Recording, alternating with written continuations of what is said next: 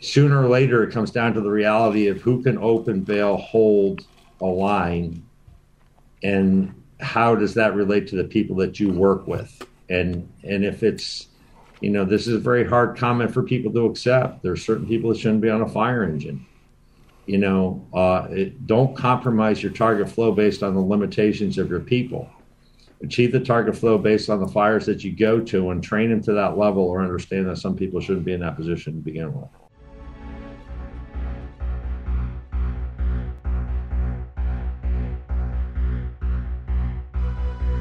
Firehouse Vigilance presents the Weekly Scrap, a podcast dedicated to the never ending fight against complacency. We'll start streaming. This is the this is the point where the rubber meets the road as we go. So do you have do you have Kyle in the background running questions for you? He does. He's on the he's on the laptop. Hi, Kyle. Oh, Thank you, Kyle. Hi, Kyle. he can't hear you though. It's all text. Oh. But I'll tell you. I'll, I, you guys can tell him that in a second when I mention him. All right, you guys ready to do this? Do it. rock Do it, bro. I'm clicking the go live button. It is time. Where did my notes go? Found them. Pulling up the notes. Here we go. Weekly scrap number 170. It is Mega Scrap Charlie. Uh, bottom line is this: I had decided I was not going to do any more mega scraps because the, the the hassle of trying to wrangle firefighter schedules and get multiple people on and everything else was not worth. But the vigilantes said, "No, man, they're they're they're they're awesome. They're super valuable. Please do them." So, Mega Scrap Charlie is here. It is all about water delivery, engine attack packages, um, nozzles, wa- yeah, flow. Uh, here we are. Steve Robertson, Jerry Herbst, Brian Brush. If you've got engine questions, you got attack package questions, look no further than Mega Scrap Charlie. All right, here's the intros. Stretching for success. 33 years, most of it in Columbus, Ohio. Steve Robertson, my man. He is here to What's talk up, guys? Jerry Herbst, 43 years in the fire service. He's certified. He has the certs. He's published. He has all the articles. He is a subject matter expert for evaluating and developing effective attack packages. Absolutely welcome, my brother. Thank you, bro. And last but not least, with the most famous mom in the American fire service, he has over 25 years on the job, in love with his wife for more than 20 years, father of three amazing kids, and he is fueled by coffee and hugs. It is my pleasure to have all three of you on for this evening.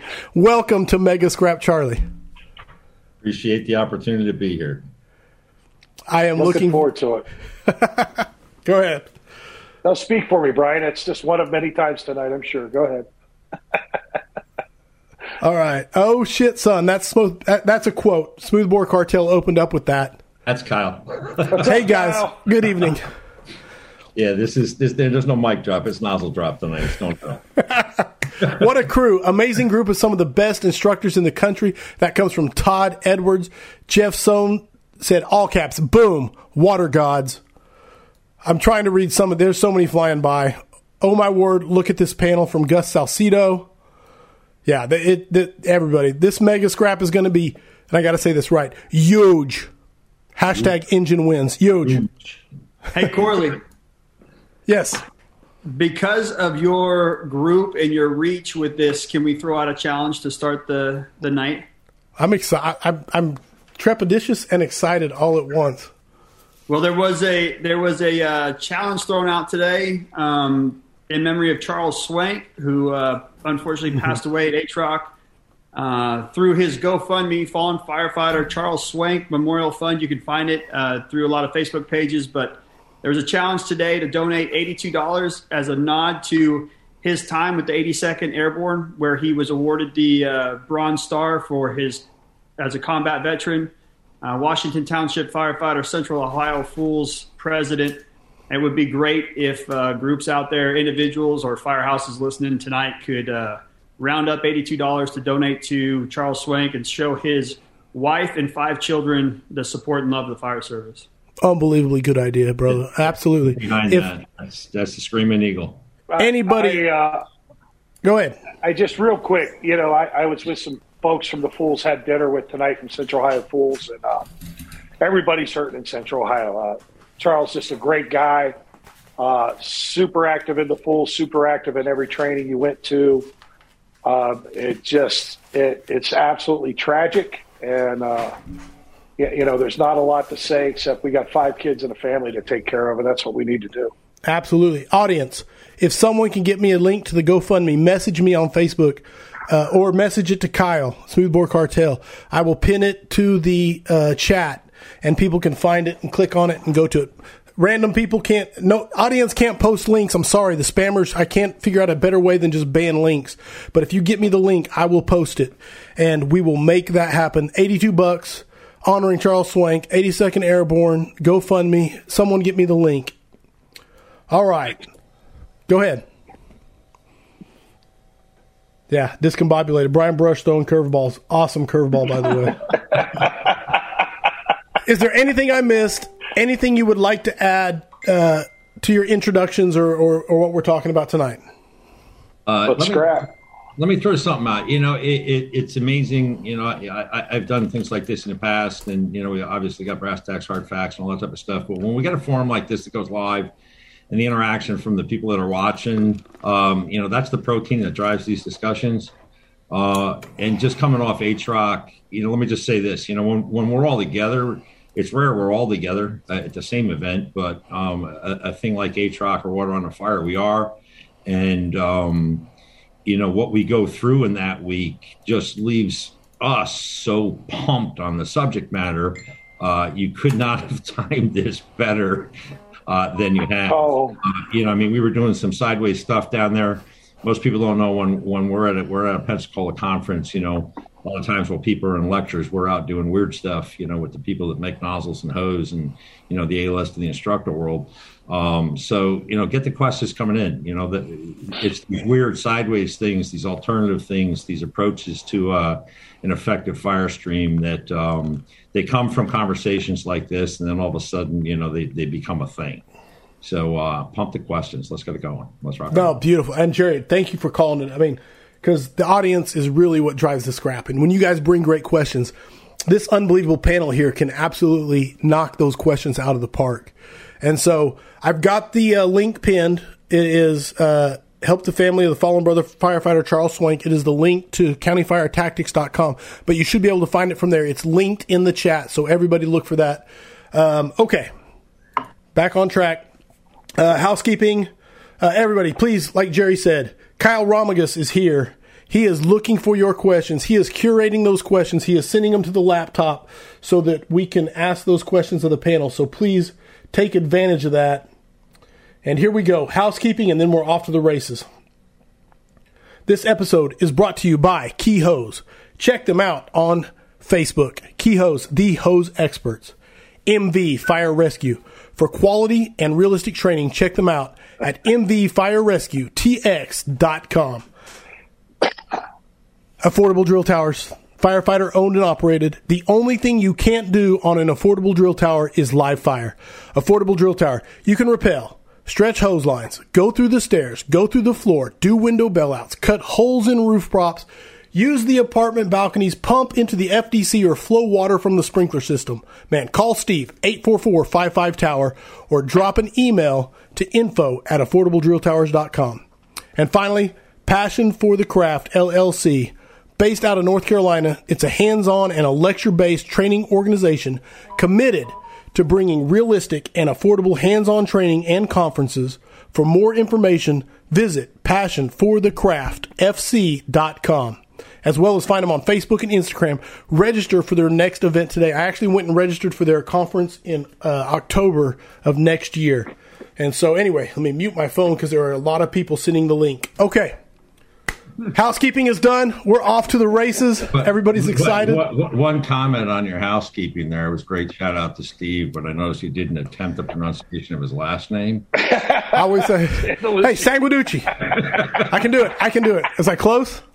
It, well, yeah, close yeah, enough. Just say it fast. Corley, it's an East. Got to say it fast. You know, it's an East, an East Coast thing.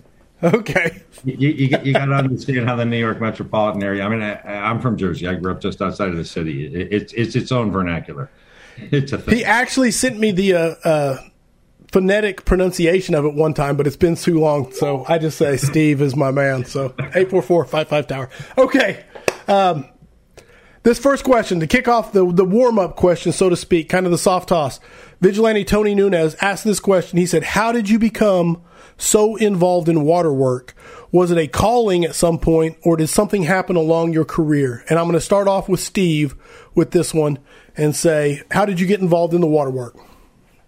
I think I think it started like way back when when I, I was the guy on the end of the of the inch and a half or you know early in my career and then inch and three quarter and you were either getting beat up or you were getting lifted off the ground. I mean, so you, once you figure that out and you realize, and, and this, I think secondly to that is just great mentors. I, I was so blessed in my career to work for great bosses. Bob Cloud, God rest his soul, uh, my first super good engine lieutenant, you know, he, he demanded excellence. It wasn't it wasn't just know your job. You had to know more than your job. You had to be better than good. And and and, and you know, that rubs off real quick. And, and, then when I started getting around guys like Ray McCormick and uh, another mentor of mine that's absolutely changed my career of how di- deep I dive into things, uh, guys like Jerry Herbst and Andy Plotkin. I've known Andy for 30 years, who's always been into water. And I think um, I, have always been that guy that wants to know why. And, and the more I dug into it, the more questions I had, the deeper I wanted to dive. So I think it all starts with A, finding the lane you're, you're supposed to be in. And for me, that was engine work, right? And, and secondly, it's having the right mentors to get you going in the right direction – with vetted information, vetted information from vetted from vetted folks, right? Like like this isn't opinion based stuff. It's not. I can have an opinion on what I like, but truly vetting the information for your package is what matters. And that that's where I think that's where it started for me was just really good mentors. Nice. Jerry. Um probably more as, as something to alleviate pain. Uh, you know, anybody anybody that's doing this, I don't, I don't care whether you're a career, volunteer, combination, whatever. You know, everybody that's doing this for a period of time has got pushed out of a fire. And anybody that's doing it for a long time has, has gone through the evolution of what's changed and what is on fire and the, the heat release rates, which are ridiculous now compared to what they were. So yeah, I mean, you know, I, I, I go back as far as the red line, an inch and a half, and you know, my, my supercharged, you know, Santa Rosa nozzle, beautiful chrome plated piece of brass that it was. Um, you know, it, it, it, we, we, unfortunately, if you were thumbprinted early, you, you were thumbprinted with pressure, not a flow consciousness. So, you know, how I evolved into being an engine guy with, with from, from a need for a discipline, I think more than anything was most people don't ask the questions. I'm a question asker. Uh, I'm an evaluator internally. I'll watch a lot. I listen a lot. Um, my personal experiences were, you know, there was times I was getting my butt hands made. We were just, you know, I thought at first we were doing it wrong, but you know, sooner or later you realize it might have been a people problem. It was a combination problem because you had an engineering equipment problem. Uh, so you know, I mean, I, I, have been I've been on long enough where I've seen that evolution to go from that that booster to what it is today uh, and the fire uh, to go from what it is to today. And if you don't capture it as a penchant or you know something that you want to be passionate about, um, it'll remind you that you should have. That's what drove me to it. Um, I love it. You know, one one other thing, you'd, you'd be surprised on on the circuit of instructors how many engine instructors actually spent most of their time on a truck and people look at that and they're like, why? Well, where's the truck normally operate? You know, ahead of the line and above the fire. So they need to have a vested interest in what happens on the nozzle. so, you know, uh, so it's it's it's broad based, but that was what drove me. It was uh, it was some it was some painful mistakes early on that uh, you know we we could be better. Absolutely, I love it. Yeah, Brian. Man, I I mean, it's hard to avoid it. It's the core of what we do. You know, it's uh, it's it's hard to have a uh, fire department sign out front and not have an engine in the bay. Uh, there's so um, you know, you can d- dismiss it as simple or you can dive into it. And I think I just kind of dove into it. And a lot of that was uh, starting out at West Metro. You know, you're an excited kid, you're getting exposed to all kinds of things, and you're kind of wandering around. But then, then you bump into somebody who, uh, you know, kind of exposes you to some stuff. So uh, back in that day, it was the start of some Fire Nuggets conferences and Fire Nuggets articles. So you got outside of the bubble and I was fortunate enough to be uh, paired up at uh, Engine One at West Metro with Eric Tolan, who now is the captain at Engine 23 in Denver. And uh, man, we just kind of started to take a deep dive on on nozzles and see what was out there. And uh, thankfully, we had a great support system with Chief McGrail being right there, kind of guiding us through things, and then getting paired up through Fire Nuggets. The I mean, it it was the earliest social network for us, man. It was uh, was phone calls and, and emails and uh, getting in touch with Camilla and Liggins out in Oakland, uh, going through their things.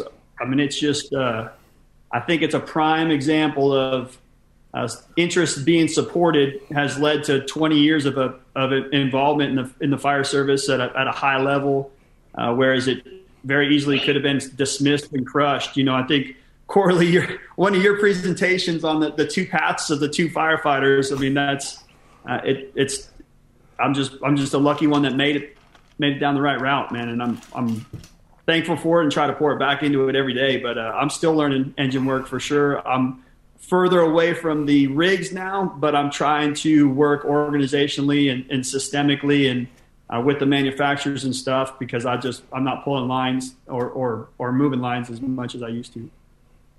No, you and know. and go ahead. Kyle Romiga said this. He said there are a lot of fire uh, departments out there without trucks. There are none without engines.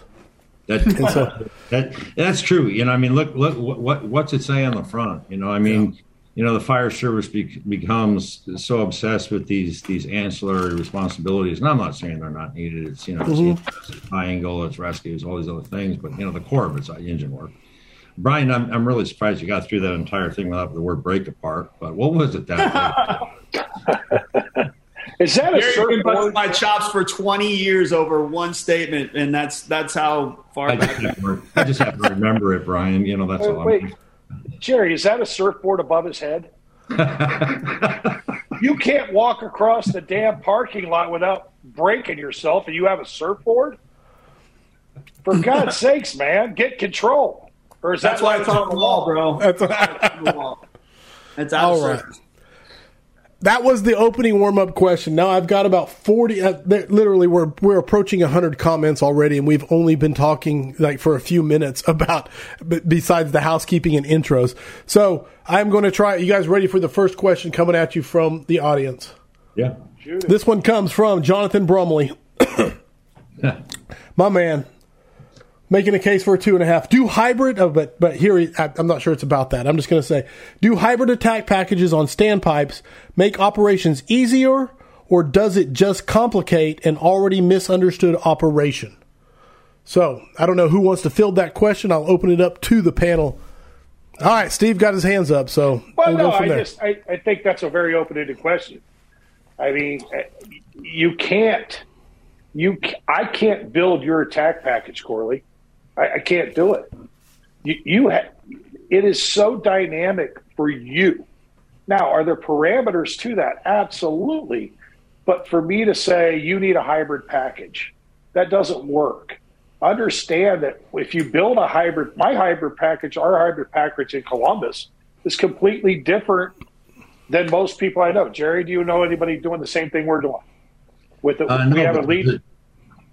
We have a lead link, 50 foot of two and a half and 100 foot of two inch with an inch and a 16 tip. Okay. Yep. For us, that works. And here's why. If we get a commercial high rise, all three engines bring everybody brings everything, right?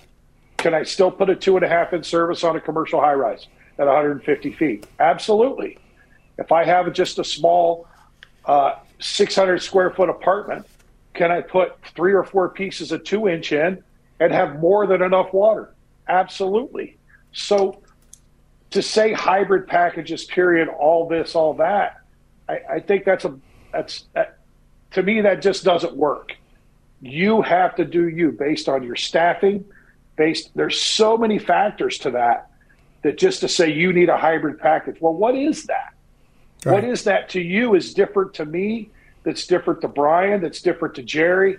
Uh, Philly, tell them about Philly, Jerry. That's a perfect example of what we're talking about. So we yeah. go ahead. I, I, I, just, you know, I mean, yeah, I guess I can step up. It's my turn. You know, you know, I, I, I've been pretty active in this arena, and, and I've always been, uh, I won't say hybrid, but a, a fan of intermediate hose sizes. But in my world, the biggest thing that you you can't do is a cut and paste solution that somebody else did uh, without doing the work.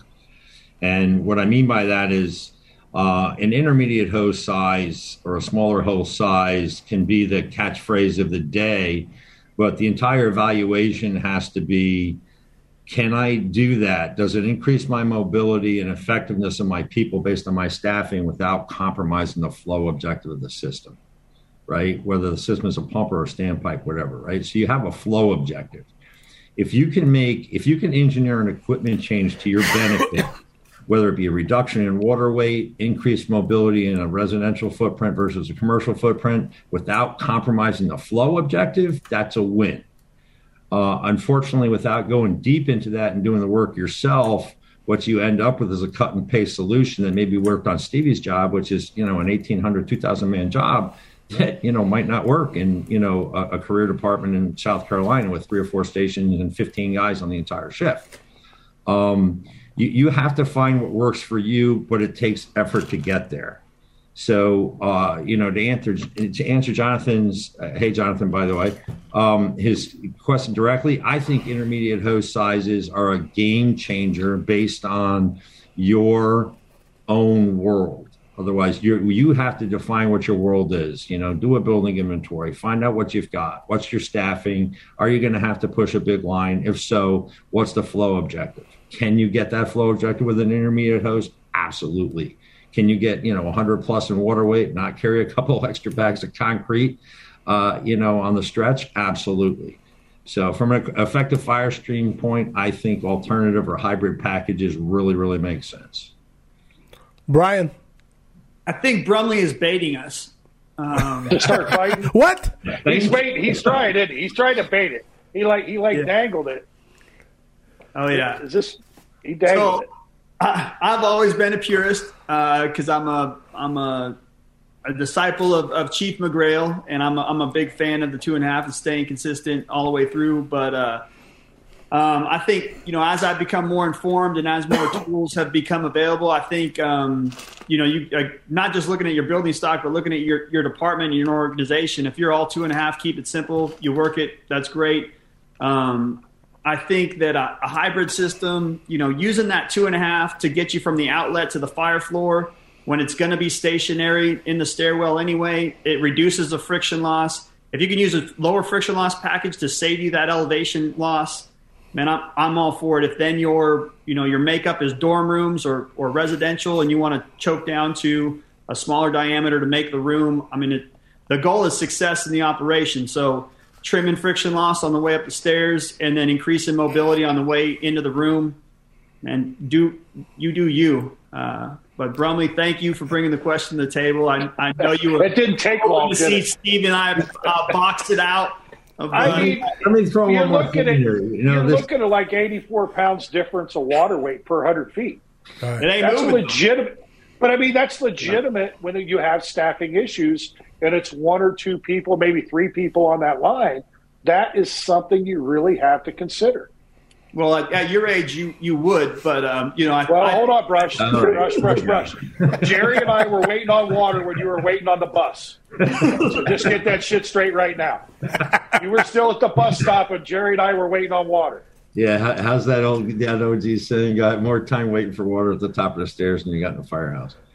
Uh, it, it, the hybrid thing um, comes out of work, right? It's like okay, the majority of the potential we have is you know a residential footprint. I mean, even look at the cities using a lead length of two inch, right? It's, it's to increase mobility in a smaller compartment.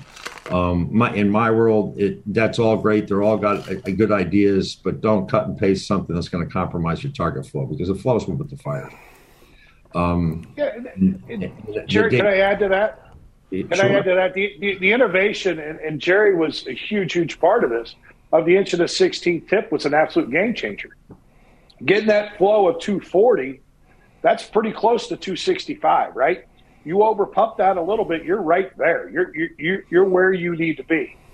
And personally, I'm going to speak to this that I haven't been on a fire that I needed 265 to put it out and 240 didn't, right? And then, and then you look at nozzle reaction difference, you look at all the other things compiled, depending on your demographics, that works. And, and Jerry was a big part of that inch and a 16th tip, and, and it's a game changer on a two inch line. You're in that you're in that one inch, you're at 210. Well, that's pretty damn close to that that 185. There's not a big gap there. There's not a lot of benefit for carrying the water weight when I'm only getting 210. That inch and a 16th, the difference between 160 or 185 and 240 is legitimate. Now I have now I have a reason. I have a reason to bring that big that that more weight because I have more volume. Hmm. Yeah, I think the danger of getting caught up in you know the copying thing is, you know, as soon as these alternative photo sizes came out, like the two and a quarters and things like that, you know, the next thing you know, you got somebody posting on social media, "Oh my God, it sucks for the ram." Well, it, it's not to replace the two and a half. Okay, you still need the big line. There, you know, two and a half and three inch is is for appliances and things like that. Um, it's it's solely as it's it's a handline alternative, and it has to be looked at that way. But they, there's the cut and paste problem. Somebody said, "Oh, somebody else did it. It changed their world." The next, you know, they're putting a two-inch line on a ram with a two and a half inch coupling on expected, and they're going to flow 500, and it's going to be, you know, a real easy operation. It, it doesn't work that way. That's where you got to dig deeper. You know, this whole surface learning approach to things, especially in the hydraulics world, is dangerous. You know, you got to go deeper. You really need to go deeper. I love it. I love it. Okay, quick segue before I throw the next question at you, which is this. There's going to be more mega scraps coming up. I got one planned on building construction that has to do with Rob Fisher and some pervs that run around the country. And then uh, I want to do something on peer support. But I also I'm, I'm, I'm reaching out to you guys because you guys all know Dennis LeGear, you know Daryl Liggins, and but LeGear, Liggins, and Camilla. I want them Oh, to do my, it. that'd be, Oh dear Yeah. God! So hey, if you put, I, I, I, I you actually think, you think you're going to have trouble controlling this one? I put that in there, but Le, uh, LeGear ignored it. He never handy. responded. So I, I'm putting the That would pressure be a out good there. one. That would be Okay. a good one. Here we go. Rob Fisher's the next question. He said the seven eighths has been around for years, decades. How, why do you think it went out of popularity whenever it did? Thanks for bringing it back. Uh, I'll kick it to Brush uh, and go. So I, um, that was the smoothbore that I knew. I, I mean, I don't know if it would. You'd have to talk to Jerry. Uh, probably have a better understanding of it. But um, I, I I knew the seven eights as a smoothbore, kind of a West Coast tip, I guess. If if there was a tip on the West Coast or a smoothbore around where I grew up, um, it was a seven eight. So. Uh, kind of once I got outside of, of California, started getting exposed to the fire service, came across the 15, 16ths. Um, it was it was the FDNY, and uh, truly, I kind of always viewed it as you know, well, the seven eighths is the is the three person rig, and the 15 16ths is the four and five person rig, and I, I just kind of simply equated it to that. Of, of course, if you got more people, you can take more water. Um, I think that the power and influence of the FDNY kind of perpetuated the uh, the 15 16ths. I think a lot of uh, places because that was the driving factor in the in the East Coast in general um, kind of went with that tip. The tip was born out of the war years. Um, I also think that the proliferation of CAFS systems across the country, and Jerry could also speak to this. I think the preferred tip for CAFS was the one inch. They told you that was like the optimum bubble size or whatever. Uh, a lot of departments felt that that was too much to also flow water out of, so they kind of reduced just down to the 15 16ths. But I don't think we brought the 7 8 inch back. Um, I think, again, back to Steve and, and Jerry talking about the science, I, I think we have found that the sweet spot on the inch and three quarter as far as mobil- mobility, uh, water application, uh, we could talk about it all day long. The seven eighths is, is a full bale nozzle. You know, it's, it's something we can run wide open all the time, and that's really the goal. Um, so I, I, I think it's fallen into favor. I know at West Metro, when we went through our nozzle study, it was the preferred tip. Um, a chief at the time decided to go with the 15 16ths to flow more water. but I, I would argue that we probably um, still were flowing 160 gallons a minute because we weren't able to keep that 185 open all the time. Uh, I'll go, Jerry. Well, I've, I've publicly declared that uh, you know I'm a, a 15, 16 inch fan. Maybe it's because of where you know I was born and raised, but um, you know, I, have I've taken on. A, I, I want as much water as I can possibly carry with me, but I also am a realist. You know, you know my analogy of CPR. If you've ever been in a classroom or hands on with me, you'll see CPR. It's either on the board, on a whiteboard, on the wall, whatever, and that's the confidence to pursue reality you know, and the reality is, you know, the science supports, especially in a residential footprint, you know, you know, a 150 or a 160 is enough. Um, you know, I have a lot of ex- my personal experience, and you know, I'm, I'm not here to talk tactics as much as be an SME and, and fire streams and effective fire streams. Uh, there's fires that 25 made a difference for me. You know, we do we do a lot of two and a half, three story wood frame. Um, those fires can get pretty angry. You know, you can have a, a good fire in the cellar and burn a roof off, and it's around you the entire time. Uh, they both put out fires. Um, it comes down to an evaluation of of how your people interact with the fire. I think you know the mathematics support it. You know, it's nozzle reaction. 60s easy, 70s hard. 60s is 7 8s, 70s, you know, give or give or take one is a 15 16s. So technique um, is, is, a part of it. Um, I don't think it ever went away and came back. I think it, it is surfaced as much more popular now because of social media and the exposure to it. You know, a couple key studies that did a comparison between 15, 16s, and 7 8s. And, and the, the comparisons were more, you know, it's not, you know, one's flowing more water. It's like go from point A to point B to point C to point D and stay open bail as long as you can. And, you know, they did it with dialed in crews that, you know, had technique and at the end, they didn't, you know, they looked at the flow meter, how much total water was flowed out of one versus the other. And the bail down time, making angles and stairs and that type of stuff with the 15 16th crew was more so than it was with the 7 8s. So the sum total of water flown was higher with the 7 8s, which was flowing 25 gallons less per minute. So that you have to go that deep. I mean, just we, we all, the fire service tends to chase urban standards and and what I mean by that is, yeah, yeah, it was FDNY's tip. And if you go deep enough back into that history and get into the Freeman ratio and, and mathematics, you know, FDNY uses 1.88 inch hose, and you know the fractional uh, half of 1.88 is 0.9375. So they were dead on. It's a 15 16ths for that size hose. Right. You know, so this whole other thing with the hose has been created, but uh, I don't think it ever went away and came back. I think it's been championed by some people that are very, you know, uh, active on the circuit and active in social media.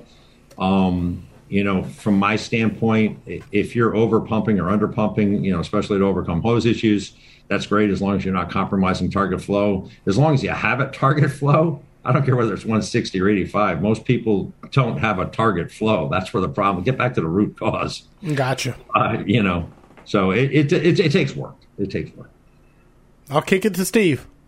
Closing. Yeah, no, I think Jerry started touching on it. I mean, it didn't go away. It's always been there, but I think there's some key players out there early when, you know, engine hasn't been super sexy like it is now.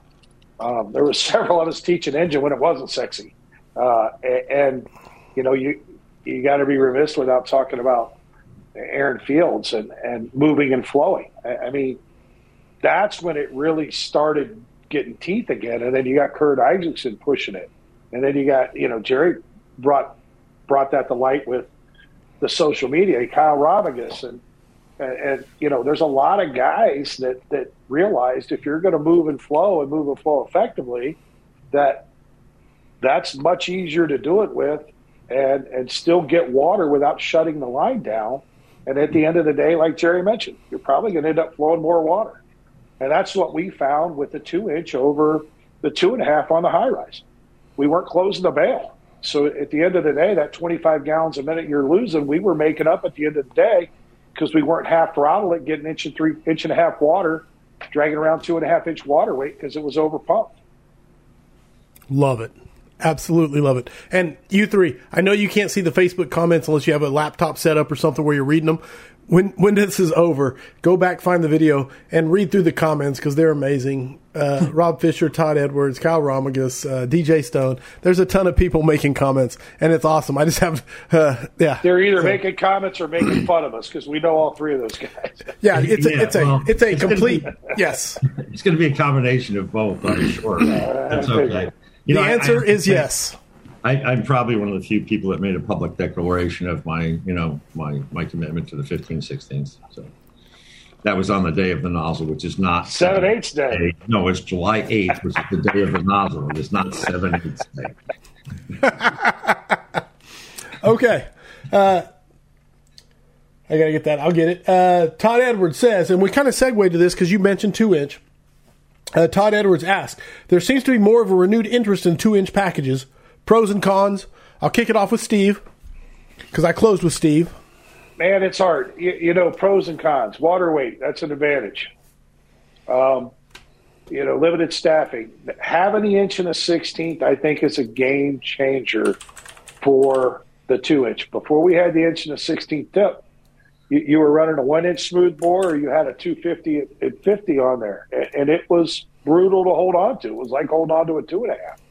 Um, I think the inch and a 16th gives us a totally different segue to that line.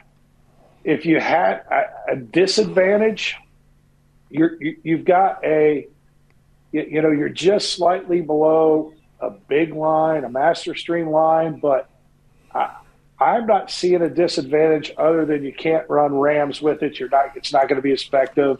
Your, you know, your your master stream stuff. It's not as effective. Um, the thing I do like about it, if you're running bundles, you can run a hundred foot bundle with a two inch. We do it all the time. We back of my rig's got a hundred foot flat loaded and a hundred foot bundle on top of it. That's our that's our big line that goes into structures. We I, I personally do not take two and a half inch hand line, two and a half inch hose into structures anymore, unless it's a trunk line that I'm going to extend off with a two inch. And I just grab that two inch bundle and extend off of it. And, I mean, it's a game changer when you're running with staffing of three. It, it's a legit game changer. So disadvantages, the only thing I can really think of is is your master stream, your, your Rams, things like that. Um, but the versatility of the the water weight and, and the inch and the 16th tip, I think that's that's the big upswing where it's come back a bunch. Back to Brian. What do you think? Two inch pros cons. You know, the only time I'd pull uh, two inch off of a rig would be to throw it in the dumpster. okay, you could. How long did it take? All right, forty minutes. That's not bad. That's not bad. So anyway, I I I do see the argument for the two inch, but now with the two and a quarter, I think I think the two inches it's just not uh it's not as um, impressive of, of an option. I mean, I I think I think there's not enough gap between the, the inch and three quarter and the two inch when you start looking at it uh, hydraulically, especially when you get in that flow range. Your friction loss is a little high. I think the whole inch and a half or two and a half inch couplings is is confusing. I I, I understand why people went to it uh, when there wasn't the two and a quarter, but now with the uh, quarter, two and a half inch couplings with that gap. Uh, with an inch and an eighth or the inch and a sixteenth. I just I I think that there is the two and a quarter is a much better option for pretty much all departments in, in that range uh, in today's world uh, versus a versus an, uh, a two inch. So that's uh, that's my piece. I'll kick it back to you, Steve. I like the reaction, but I'm kicking it. I'm going to Jerry first. And we'll kick it back around. Uh, I, I, I, still think there's a fire for the two and a half, without a doubt. You know, if it's a, if it's a standpipe, you know, with an open floor plan, you know, clear span, clear span, uh, with an open floor plan footprint, um, I, I, I, would want a two and a half. I'm not saying it completely replaces. It does not. There's commercial fires I've been at. We're talking about mobility in a smaller compartment uh, or in an environment. You have to evaluate what it is you go to. All right um, but this kind of feeds back to the whole hybrid package thing. Do I want both options? You know, Philly was a great example. Philly carries up both. They want a two and a half option and a three quarter option. So they have multiple companies bringing up both options so they can segue either way based on what the fire presents. Um, you know, I, I in my in my work with departments on trials that needed a package that were using, you know, uh, and there's a ton of people using it. They're using an inch and a half, for instance, three quarter off a standpipe, you know, with a combination nozzle, 100 psi or 75 psi, let alone 50. Um, it can be a game changer only because of the mobility versus the flow. Uh, does it replace a two and a half? No, I don't think it does. Two and a quarter is a good happy medium, but to me, it's all about flow. It's flow and mobility. You know, if you're running six on an engine in a city, that's great, and you're stacking two engines on a line, you can have a body where there, wherever there's a bend in the hose. You know, hell, whatever you want, run a run a freaking nozzle on a three inch. But you know, nobody else in the world works that way unless you have that staffing. So how can I? how can I make my people more efficient without compromising the flow objective? And that's where an intermediate hose comes into it. But, you know, I'm not knocking a two and a half. You know, let me give a shout out to my volunteer house in upstate New York in Greenwich, man. We pull a half frequently. Um, and I'm an advocate of a decent flow difference between your line choices. You know, I mean, there's a booster fire, and the booster red line's pretty much going away. But, you know, we run a 15 16 so we cap it with a with a, a, lower gpm fog because for car fires and outside fires and things like that we like that but when we go in a building we're flowing at 185 if it's a bigger fire you know we we run uh, brian i'm going to talk about integrated tips here. Please stand. Um, you know we run an integrated inch and a quarter with a, with an inch and an eighth adder tip and but we incessantly drill you know. Inch and an eighth is a mobile offensive move, and if you're stationary, spin it, you know, spin a tip and flow some water. Uh, we flow two and a half. You know, there's times we're challenged for manpower, and I, I want I want that big line. But it, it, it, comes down to have you done the work to evaluate evaluate your own world. You know, stop copying and pasting what what urban com- fire companies do. Evaluate it, touch it, feel it, put it in your people's hands. Forget about powerpoints. Put it in their hands and see if there's an epiphany. If it makes sense. Go that direction, but do your research. I love it. And there were shots fired on the two inch. So, Steve, rebuttal. Yeah, no, the only rebuttal I got is what's the true inside diameter of the two inch line? How close is it to the 225? Do you, you really think we can't get 265 out of it, Brian? Because you know we can. Call it I, what it is, Steve. Call it what it is, Steve. I just say though, right? But it's true. It's yeah. like it's not. It's not that far off of 225.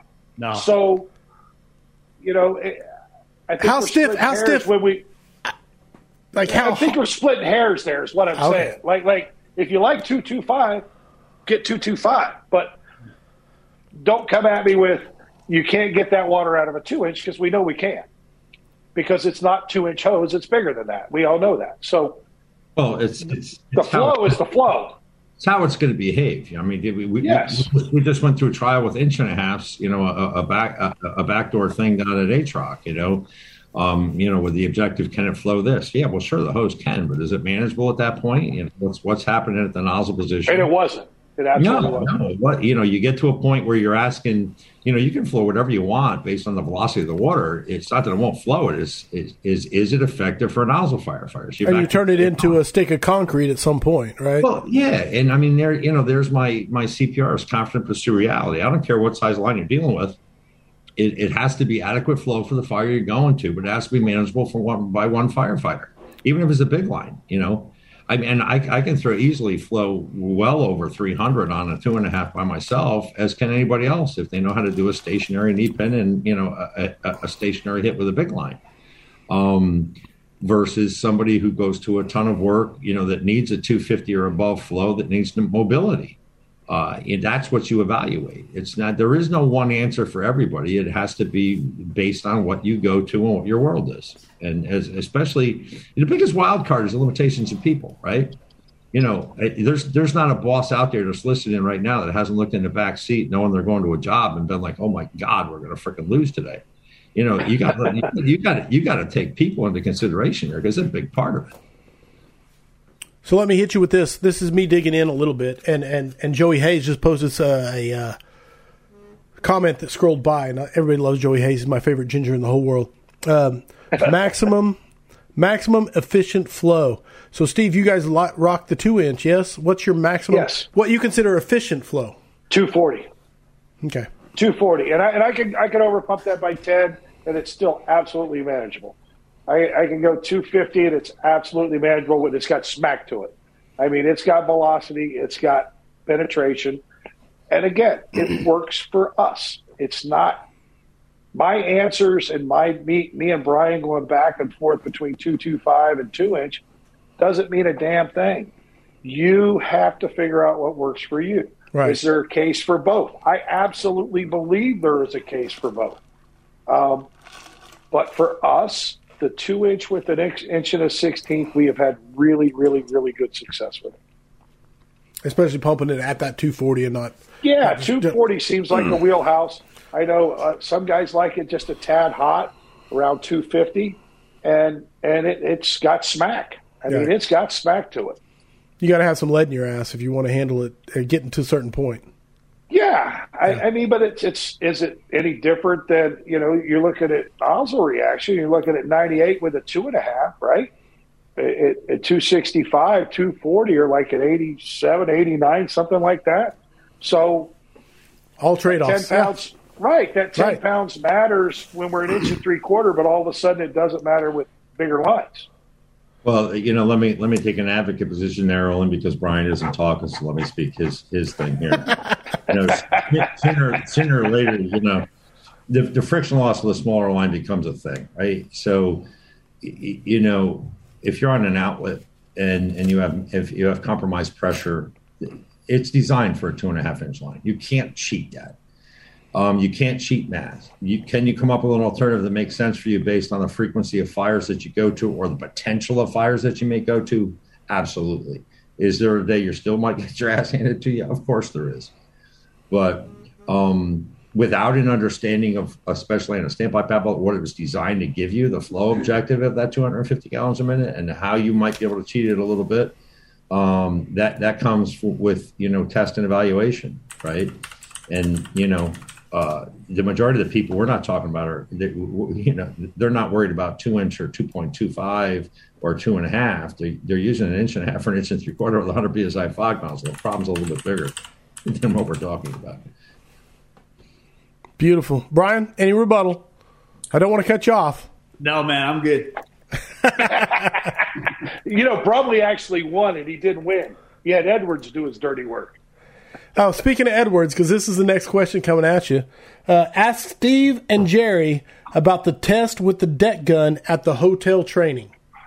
I don't know if this is a setup or not. I don't know. It's just. No, I think that's a legit question. Okay. Uh, I'm always worried, so thank you for saying that out the gate.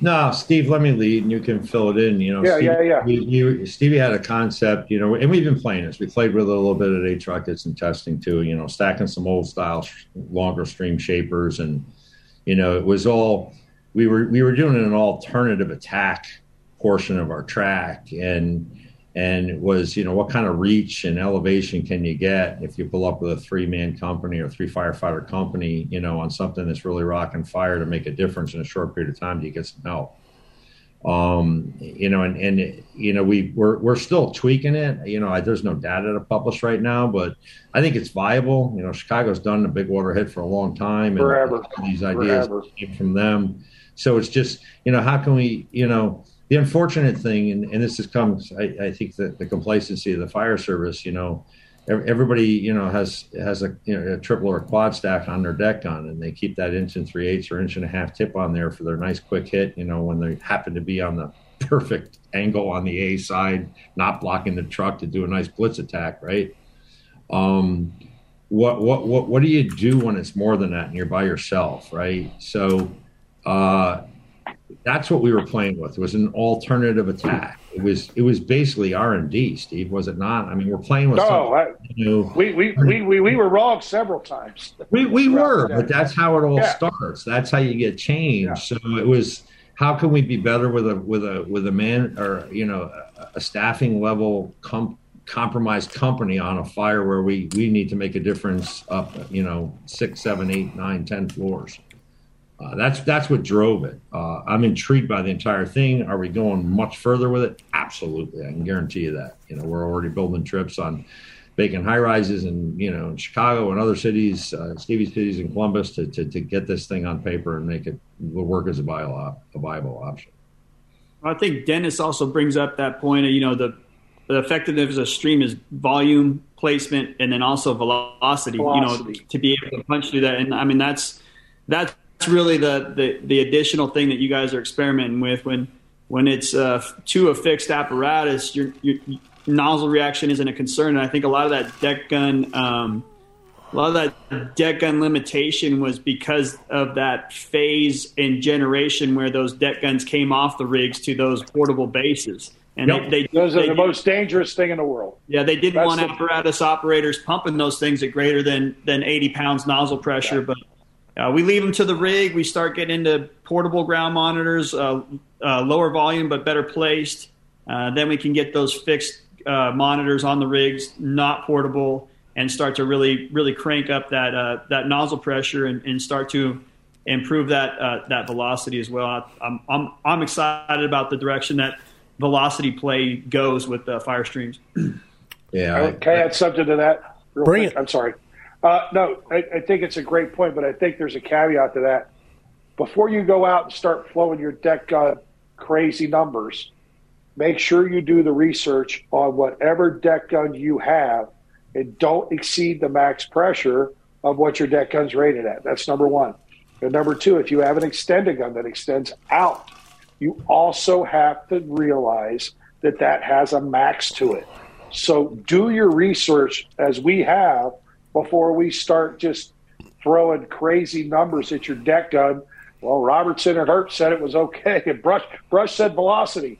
Well, no, that's not what we're saying. What we're saying is do your research, understand what the max pressures are, and understand what you can and can't do with it before you just start throwing water to it. If that thing flies off there because you're over pumping it, guess what? You're going to kill somebody. So do your research before you start digging into this because I'll damn well guarantee we did. And I like also my, my buddy Jimmy Davis, Captain Jimmy Davis from Engine 43 in Chicago, is also a huge part of this. And uh, I think it's going to be some good things down the road with it. Yeah, I, I think, you know, I mean, you've heard me say it 18 times so far. You know, you, you got to do your homework here. We, you know, we're messing with something is, you know, guys are like, oh my God, you, you know, it, it's like when I get on in 79, you know, you've heard me say it 100 times. I learned three tip pressures 50, 80, and 100. There was my world. Right? 50 smoothbore appliances, 80 master streams, 100 fog tips. Go play fireman. Um, you you go to somebody and say, I'm going to pump that deck onto 150, and like, oh my God, you can't do They're going to break the fire engine. Well, you're not. You just have to understand the limitations to the equipment you're dealing with. But Brian mentioned that the, the biggest thing that drives this is, you know, that whole break apart deck gun thing where, you know, that that five or six minute evolution. My God, I got to get up there. I disconnected. Where the hell's the ground base? You're hand jacking into a Siamese or a Trimase or an LDH. You know, it's it just it. That's what the RAM is for get rid of that shit. But now take a look. Let's take let's take a look at that deck and say, what can we do it? How can we push it? Right? How can we overpump this thing to our advantage? And you know, Dennis's velocity, I I, I love his work there because it, it goes back to you know this it's this whole at automatic versus smoothbore thing. You know, the original concept of the automatic de- nozzle was designed for a master stream attack. You know, you you had a certain amount of water off the tank, and then you got a supply. So it opened up to allow you more volume, but it was still constant pressure. So you you you, you were only gaining a portion of it, you know. Um, and we haven't even gotten into investigating that you know the differences between a stack tip or a smooth bore tip and a fog on a high pressure situation because a fixed GPM fog over pump is going to exceed reach that an automatic would uh, because it's you know it, this is where it becomes a thing right it becomes what are our objectives what are the limitations for the equipment involved? It becomes okay. Now we have a, a, a an objective on paper. We're not just going to go out there and pump the shit out of this thing because somebody said it was a good idea. Because you could, you know, you could blow a deck off the top of an engine real easy, like Steve said. So um, the fire service will benefit from the results of all this approach, but the approach will be extremely methodical, and it should be. Nice, nice. Okay, a few things to come Rob Ramirez said, this is the mega scrap that will set the bar for all future mega scraps, which is pretty cool because he was part of the original Alpha and Bravo mega scraps. So that's that's a really big compliment to you three. Very elite company. Uh, macho, macho AF. Um, Swank, Charles Swank. I posted a new link. I pinned it. It is the actual GoFundMe.com that someone sent me, not just the one to the link to the link. So remember, the goal is 82, 82, 82nd Airborne. Charles Swank, um, 100%, man. Uh, click the link, give the money. It's a it's a massive thing. Thanks for bringing it up. And then finally, moving on to DJ Stone, one of my favorite two brothers that come out of Florida. But um, he said, "Is it volume or location?" And we kind of touched on this, so I we can segue. What are the studies saying as opposed to your experience? Volume versus location, your experience versus the studies. And if you want clarification, please let me know. Both. Both. One word answer from everybody. Yeah, I, I, I mean, it's pretty open ended. Yeah, Jen, I, I, I mean, go ahead, Brian. yeah, Dennis sets it up. I mean, volume placement and velocity. I mean, it's just like it's. Yeah, I don't. Uh, That's it. yeah. That's it. You still, you still. The answer is yes. Per minute. Well, more GPM than BTUs is the end of the day. I mean, that that's placement is part of that. Velocity is part of that. It, it, it's all, you, you know. And I'm going to dive into this for a second. Go. I think I think we have failed the last five years, four years, whatever it's been, as instructors. I I think I know I have failed when we start talking about attack packages of water and everything else. We have absolutely not included, and I don't know why we did it, other than we didn't dig deep enough early enough. The UL information about surface cooling and gas contraction. How is surface cooling and gas contraction? Are we throwing adequate volumes of water to do that? Because the studies have shown now that that is a direct increase in survivability. We have failed as instructors that are teaching this subject to not include that as part of the consideration of what we're doing. And I truly believe that we need to do a better job of, of if, if there's people out there listening, they go, well, what the hell's gas contraction? What is surface cooling? We haven't done a good job with that, Corley. And you know what? Key stakes of those folks hmm. put the information there, and we didn't take advantage of it. That's our fault. We got to do a better job of that. And and I think that directly goes into the, the project Brian's doing, which is unbelievable work. And, and he, Brian, talk about that because that that to me this this segues right into that of what he's trying to accomplish, and that's saving victims' lives. Yeah, I mean, I, I don't. I mean, I, you're being a little hard on yourself by saying that we we've failed people, man. It it it just takes time to to process something and let it marinate a little bit. And I mean, and let's let's be honest, man. We're all we are all excited, and it's a lot of fun to fight fire.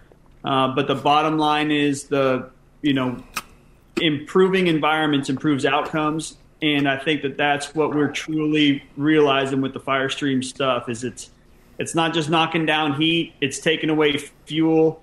It, it's getting that lift. You know, a lot of times we ask for uh, ventilation, but really we, we just want lift, and maybe flowing water will, will cause that. So um, I agree, Steve. It's it's it's all in how we explain and articulate, um, and uh, you know, uh, well placed, continuous fire streams improves environments, and improved environments improve outcomes both for us and them. So flow water, flow it frequently, flow it freely, let your freak flag fly. Yes. Now I want to because this is a topic. I'm throwing it right at right at Jerry. Um, integrating the science, man. Integrating the science to today's hands-on training. Um, what are the hurdles for making this happen? The best way to make it happen. Uh, but but basically incorporating the science and getting it out there because Steve touched on it, Brian touched on it. Now I'm throwing it to you, Jerry. And here's the deal: I'm going to throw it to you, and then I am taking a 30 second be right back. I call it the Todd Edwards break because that's what it All originally right. So you just want me to see all the good show you're gone. I got it. You got it. It's all you. You're the host now. You're the we captain need- now. We need one of those motorcycle catheters to sponsor the scrap, so you can just. Okay. Well, You have a tiny bladder. It's not my fault. I'm holding on as long as I can because I'm not peeing until Brush does. You, you, Hey, that's a, that's a competition. Curly, I got the ball. You take as Okay. as bro. Okay, this is all I want. Somebody get me a whiteboard and a, and a marker. Yeah. Um, the, the challenge, I think, and it goes back to what we said earlier about you know what we kind of trialed it in Columbus. Uh, Uh, we, we just did we just recently did a foray over into to the European market where we did a hands-on event uh, with, with a standpipe behind it. Um, and you know, one of the things of value, one of the reasons we wanted UL involved was, you know, we're, we're dealing we're, we're dealing with different target flows uh, in in in other parts of the world uh, that are different than ours. And I wanted a concentration myself on the total amount of water flowed on an event, as opposed to this obsession with the gallons per minute. All right. And, and Steve said it earlier, and I, I use this analogy you know, it's like a chess game. There is no check. You're either winning or losing. I, I get that. But what I think the value of the science is telling us, especially in a residential, you know, compartments, um, you know, I mean, a room and contents fire is, is is that okay? I mean, a creative truck guy with a can can probably hold a room. It's it's when it's more than that. But the value of the science and the approach to the seat, and then the culmination of the attack, uh, it's the total water that was used. I think that's a value that we have to understand. Um, I, I don't, and this is where it's a double-edged sword for me personally. I don't want, I don't want the the, the end result of that knowledge being, oh, I can flow 95 gallons a minute and it'll be okay. But when you look at a well-off fire with multiple rooms and a you know and, and a heavy you know heat-laden hallway for the approach, or a townhouse with multiple floors off, and the total water consumed for a knockdown is you know under 400 gallons a minute, that's valuable information. But it comes down to placement and the other things that we're talking about. If you have the correct attack package, you can get water to the fire, you, have got the win. Um, the dangerous part, I, and that's where I value the science, right? Uh, the dangerous part of that is, you know, some things that have happened historically. If everybody taken that as the cut and paste, is that's my solution for everything. You know, it's like transition attack oh, that we're going to do that on everything. Well, no, it, it's a tactic that may be to your advantage at one point in time, um, but not necessarily in another. But the value of the science to me is to understand the total water amount needed to suppress the environment. So, you know, all the years I was a boss or a chief, you know, I, I was always looking for the, the radio comment I wanted to hear was knocked down, right? We got a thing knocked down. And, you know, there's still a ton of work after that to do, but you need to you need to control progressive fire growth and you know in a residential setting that doesn't take as much water sometimes as you think it would uh, and i think the science supports that i you know my personal opinion is the overwhelming majority of dwelling fires are put out with a single line of tank water uh, you'll you'll have multiple lines laid, and we're you know we're obsessed with this whole supply thing, and you got five inch and freaking helicopters and you know tanks and all this other shit. But uh, excuse me, I, I went sideways. It, it's you know it's tank water. Get it in the right spot and understand what the water can do. So I think the science is helping us to better understand that with total water flow as opposed to GPM per minute. Solid. Anybody want to add? Because I'm coming in, not quite sure everything Jerry said. Next question.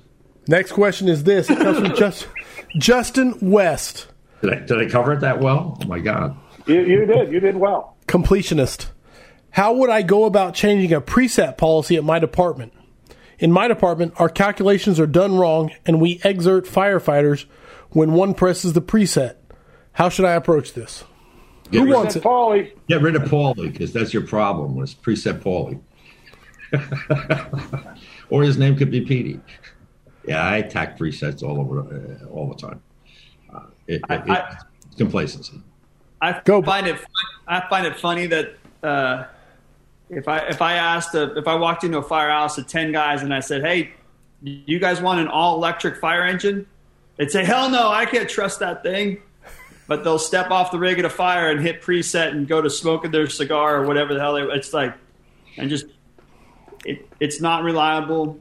Uh, you didn't set it. I mean, I'm I'm not saying do a full on friction loss calculation, but but know what you're going for and at least confirm that the preset is what your target is.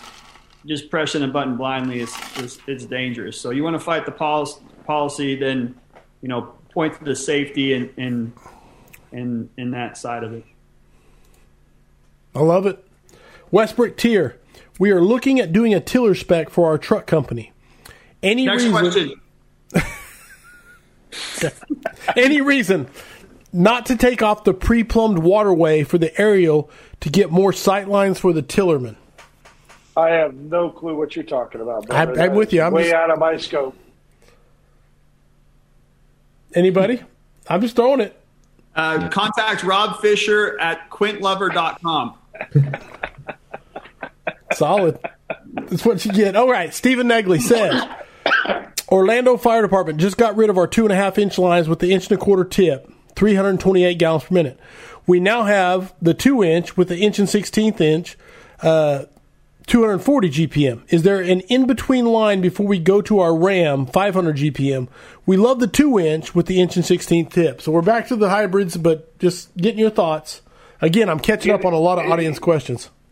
I, in my opinion, and Brian, I'm sure you got a different, little bit different. That's okay, but in my opinion, if you're running a hand line 240 to 265, that's where you're at. And then we're going big water. I mean, if it's it's if the fire is over that, if it's over that that 260, 240, 265 range, you need a ram.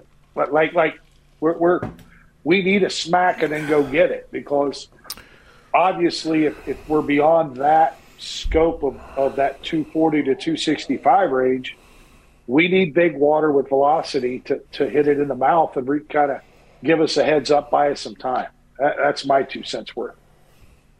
I think it's a I think it's a little bit of a shame that that that happened because I mean I, the the inch and a quarter tip is is a big boy. You know, I mean I, it's it's a it's it's awesome.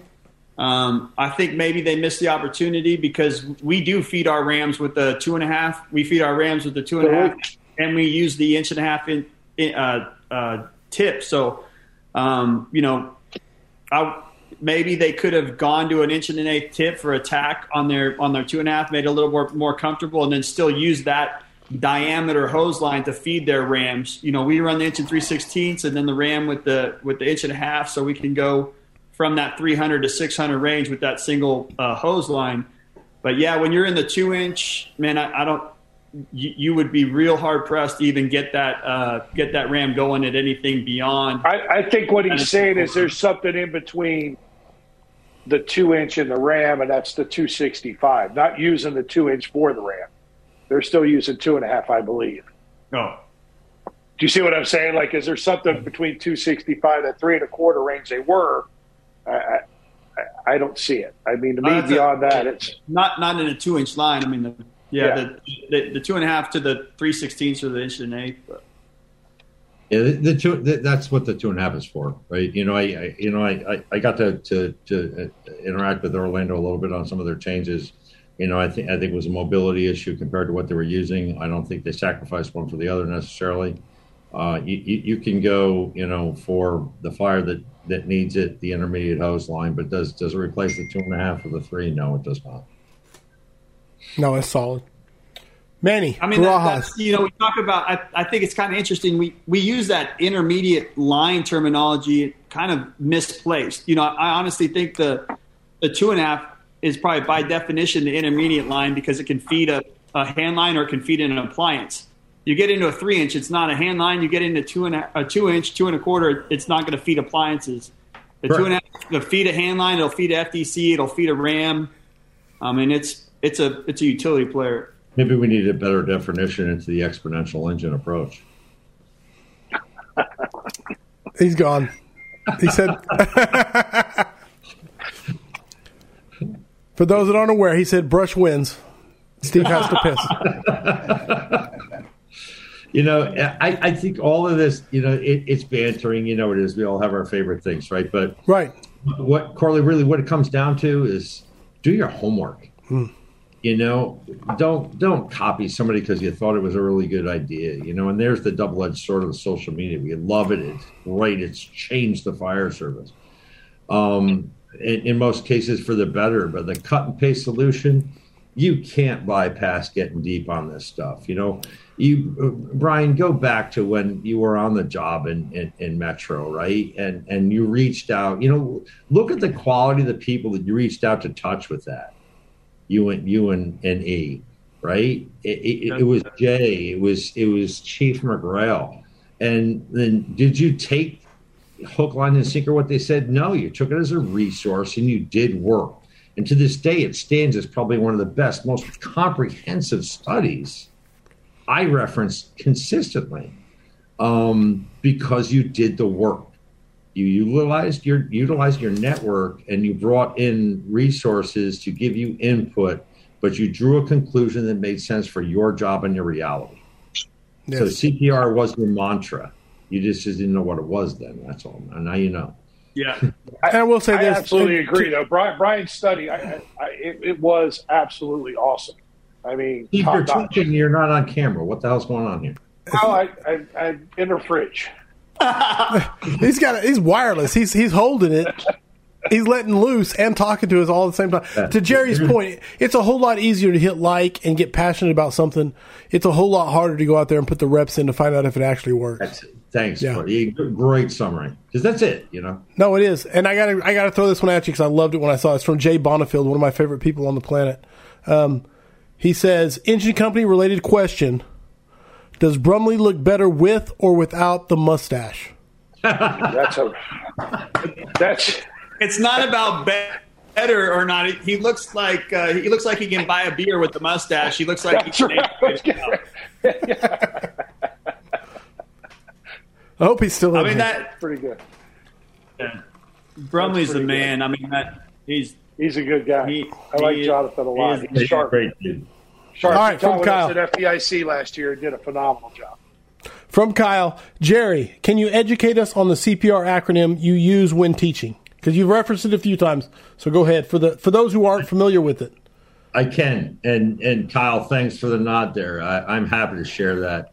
Uh, it, it, goes on the board and everything I do. And it was on the side of the wall. We just had we had a hotel down in Alabama that Todd arranged. It was probably one of the best weeks of hands-on training.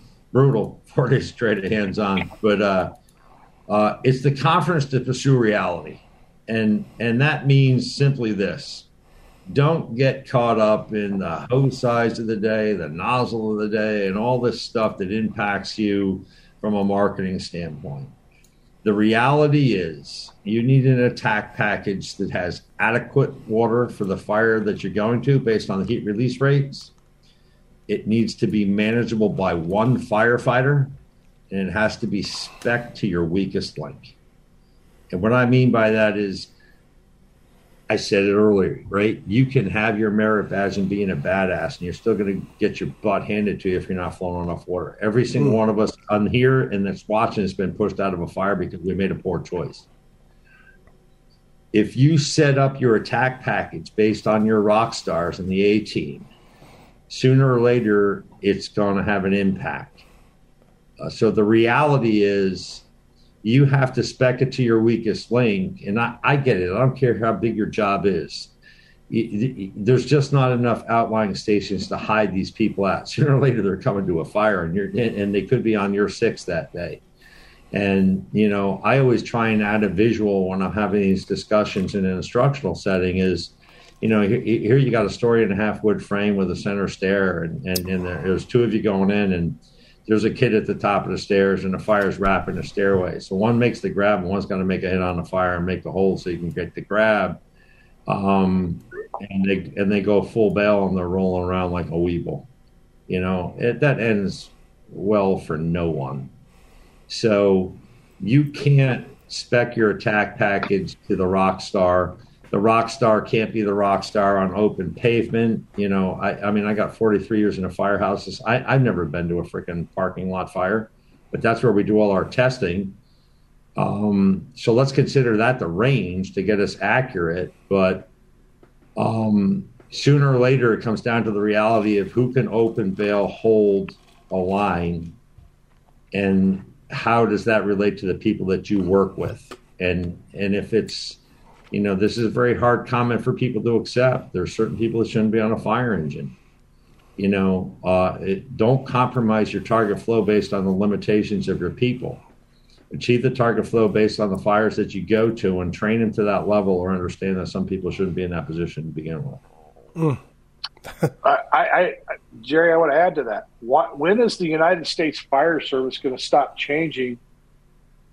We're, we're, changing what we need to do, our minimum standards. We're dropping our minimum standards to our weakest link instead of bringing the weakest link up to the minimum mm. standards. Mm. And, and, and that doesn't, that may take time. You know, everybody loves as a boss getting the stud out of the academy. That's great. That's not the challenge. The challenge is getting a weaker young firefighter that you got to bring up to that standard to meet your the standard of your crew. And and it's just easier to sit back behind a keyboard and change policy than it is to deal with an individual or an issue to bring them up to the standard where they need to be to succeed. Mm. And I think we set people up for failure because of that. Well, I, I would agree. You know, and, and, and I appreciate Kyle bringing up the chance to answer that question. So that, there, there it is in its epiphany, right? Is the confidence to pursue reality, and your reality is different than mine, or anybody else's, or Corley's, or Brian's, or whomever's. But if you don't take the time to understand your reality, and you use someone else's solution and expect it to be as successful as it was for them, you're setting yourself up for heartache and injuries um, so the CPR analogy is simply what it says pursue your own reality. Understand that somebody else's solution is not yours. 15 16ths in FDNY with four guys on an engine and a boss that doesn't touch anything other than tell them what to do is not everybody else's reality.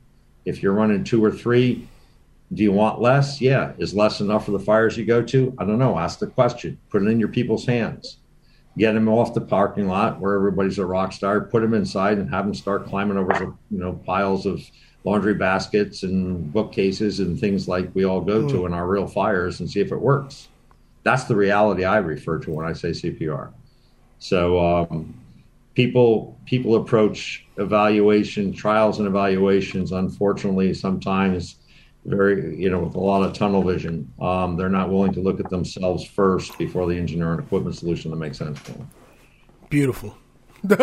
like there's so many people. There's your soundbite. Boom, boom. There's your sound. Excellent. Great point. Those are the kind of comments you're getting. And guys, we are over 300 comments on this scrap already. Just so you know. Uh, Manuel Baraja. Yes, absolutely. That's a nozzle drop. If you're wondering. Somebody's got to um, build me one of them little meme things for that. I, have been trying to get people to do that forever. Somebody making something as an XD. Brush could build. Brush could build anything. Onto the ground. That's my nozzle drop. Manuel Barajas coming at you from uh, Texas. He says at Brian Brush. A lot of people don't actually call out a specific person, but he's at Brian Brush. Uh, and also, he's going to be the guest next week on the scrap. So, a uh, little shout out for the next week's scrap. Where do you rank the onboard flow meter as far as beneficial tools on the engine? Can I first thank him for putting the foot on the gas? I mean, talk about a uh, talk about a guy who's highly engaged, doing good stuff, and and I mean, man, it, it, the, the future's right there in, in, this dude in a lot of ways. Uh, so keep your foot on the gas, brother. Keep pushing. Um, I think with all the stuff that NFPA uh, requires, man, I, I, hope in my lifetime or or a, a near near future that uh, onboard flow meters for all uh, active discharges is, is a mandate. Um, Amen. It, Amen. it's absolutely disgusting to me to think how many firefighter near misses, line of duty deaths, and w- more so civilian fatalities have been the result of, uh, of poorly in, uh, interpreted static pressures and uh, and chasing pressures. And it is we have the technology, we have the the awareness. Uh, onboard flow meter should be a, an industry standard on on any of our our discharges. So that I don't know what else to say about that. I think that's pretty clear cut and dry. Anybody wants to? I mean, I heard amens from Steve. Go ahead. Well, I, you know, I think you go you go into that a little farther, Brian. You go back 10, 15 years when electronic valves started and and flow inline flow meters started on trucks. They weren't very good. Water and electronics don't mix. Well, guess what? You know, I, I, we were teaching up in South Bend, and we went to Elkhart's factory, and Jerry took me through the whole new valve, and, and I'm looking at this thing compared to what you saw ten years ago. Th- there is nothing that's even remotely the same. You know, being able to to calibrate these things with a magnet, and it's like, I mean, everything about this makes sense, and I support your comment 110 percent, brother. I mean, we we were lucky uh, you know, when we did our nozzle study that far back, it, we we purely had onboard access to flow meters because it was part of the pre-plumbed uh, uh, foam, you know, and it's uh, so. I mean, I, I don't know. It's uh it's something that I'd love to push for anybody on the the apparatus uh, NFPA group. Definitely public comment time.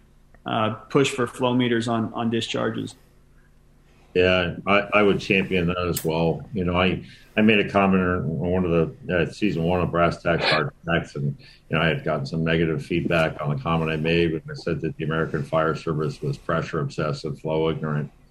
But that's how we were thumbprinted. You know, we're still, unfortunately, in many academies taught this day to be pressure obsessed and flow ignorant.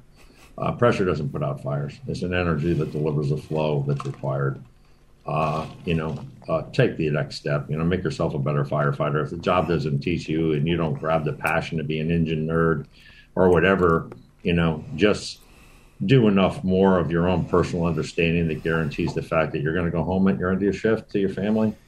You know, um, I unfortunately there, there's many fire departments I think that don't provide enough training for you to get that comfort level. That's what drove me early on. Uh, so there's nothing wrong with being that firefighter. Uh, with all due respect for rank and seniority, it's okay to ask questions about things that are integral to you going home at the end of your, your tour or your oh, yeah. fire. That's a reality. Kyle Robigus asks, Steve, if you could choose a topic for someone to talk about that has not been covered on Brass Tacks yet, what would it be and who would speak on it? Alive oh, wow. or alive or not? Because I like that last bit. All right. Wow! Wow! Wow! I, I um,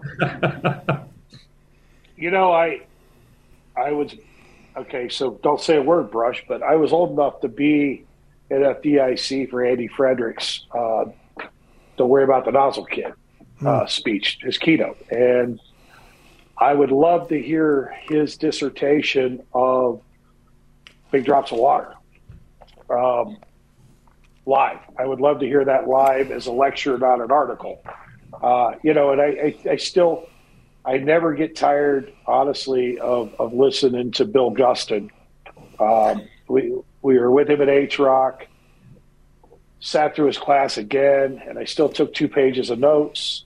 And I probably sat through that same program ten times.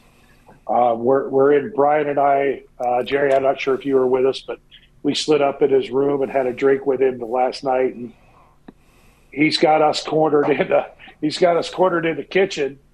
And what's he talking about? He's talking about how dangerous these ground monitors are, pulling them off the top. The same thing we were talking about earlier. He's had a couple launch. We got to stop these, Stevie. Gosh damn it! Da da da da da. That that guy has forgot more than than I'll ever know, and I'm blessed to call him friend, and he answers the phone when I call because I call him with a question, and I, I say, Captain, it's probably a dumb question. Shoot. Okay, now let's go. I mean, that's just a Ray McCormack, him, and, and Andy Fredericks. Any of those three guys on any of those topics. Any Bill with systems. Ray, uh, Ray is so versatile with the high rise stuff. He's taught me more about high rise stretches and adaptive high rise stretches and make things work in um, not so great situations. Uh, you, you, know, everybody's got their plan A when they go into a high rise or even a regular fire. How often does your plan A work, Corley? Right. Usually, no. right? Like, like being and being okay with saying this isn't working. We got to change gears and, and and relaying that. Hey, we're going to Plan B now. We're going to Plan B, and that's what's going to happen. So, it, those three guys to me are are the guys that I I really truly truly truly look up to as as true mentors and and um, again like I said I was fortunate enough to be there for that and it was absolutely impactful in my career. Love it, Hard to top, but I'll throw it at you. Brian, go. Man, I, um, you know, I've, I've certainly been influenced by a lot of guys along the way as far as, uh, you know, early Fire Nuggets guys, uh, people who we've interacted with through through traveling and training and everything. When you say dead or alive, obviously we can bring back the legends, but I mean, I I think when you when you have people who who've really put kind of fing- fingerprints on the modern fire service and the new approach, uh, man, I, I I truly hope at some point we can convince Aaron Fields to get involved in this. Uh, I mean, uh, just just a extremely intelligent, uh, unbelievably organized guy. I mean, me- from the mechanics to the to the mind. Um, I know, I know it may not be their style, but uh, but I hope that uh, going forward we have we have a, a little bit of a record of, of his Im- imprint on the fire service today. I love it, Jerry. Well, from someone who's integrally involved in now you you get to make these decisions. who goes up for the tax facts? You're, it's these are not easy decisions to make.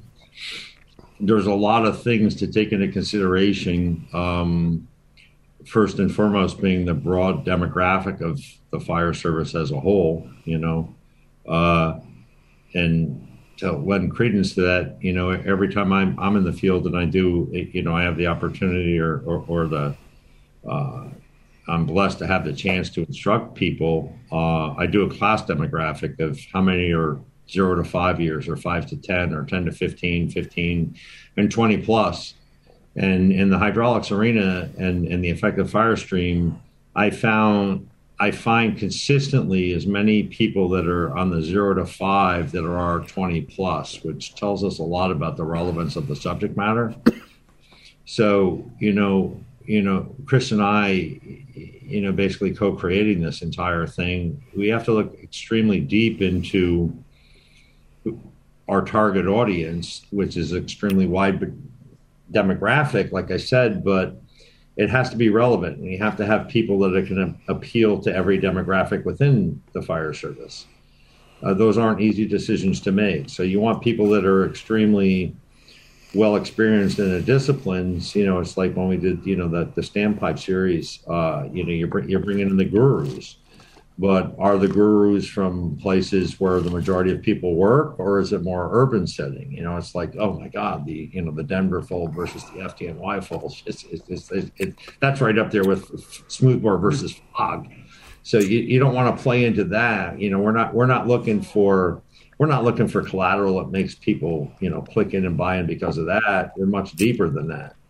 Uh, you know the entire concept of the series obviously, and I hope most people realize this wasn't necessarily designed to sell a product. It's designed to be a resource, a white paper resource, but in a in a, in a virtual format. When you can add senses to something to try and relate a message to to someone, you increase their comprehension, you know, significantly. That's why we went video. Um, you know, we, we, won't get too deep into brass tacks, hard facts. That's a, that's another scrap for you know you, me, and Chris. But uh, who goes on there and and who could benefit you know we're open to ideas. Send them to us you know send me an im or a text. Uh, we'll, we'll look at it.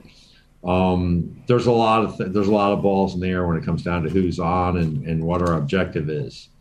Uh, brian I'm, I'm glad you brought up you know the aaron thing you know the the legacy the commitment to things that have been game changers to the fire service to us is extremely important um, we tend to get caught up in minor details now. It's like, you know, the two versus two and a quarter versus two and a half. You know, when I look back and, you know, one of my biggest battles in the 80s was, God, my God, can I get a hood and a pair of bumper pants? You know, I'm wearing hip boots and a long coat. Uh, that that's the reality factor, and you have to tie all that into it. So it's a challenge. We're open to it. Um, there, there's not a there's not a textbook approach to who we put on, uh, but we're open to ideas. Send them to us. Love it, man. There you go. Three different answers and very uh, solid. Kyle Romagus, again, I love this guy. So he said, Brian, can you take us through the evolution of the Fire by Trade hose strap, the addition of the new blue strap, and where the people can get them? I like the blue strap a lot. And I'd, I'd love to, but I'd, I'd rather, uh, rather not talk product. I'd rather Okay, just no, that's fair. to uh, you know. I mean, I, I, the hose straps came out of a, a need to modify the Minuteman to uh, to to make sure that that that uh, deployment could be an option for for poorly spec rigs, and uh, made, allowed us to throw it sideways, do all this type of stuff. So um, it and it wasn't mine. It was it was a West Metro thing when we went. You know, after we did the hose loads, we did the uh, or after we did the nozzle study, we did the hose loads, and they were born out of that. But I appreciate you, Kyle. But uh, Hey, and I will say this. I will say this, Brian. I love your deference. I love your deference. I love your your your, your sidestep. But I will never bring up something in a in a question that doesn't bring value to the American Fire Service. So please understand that.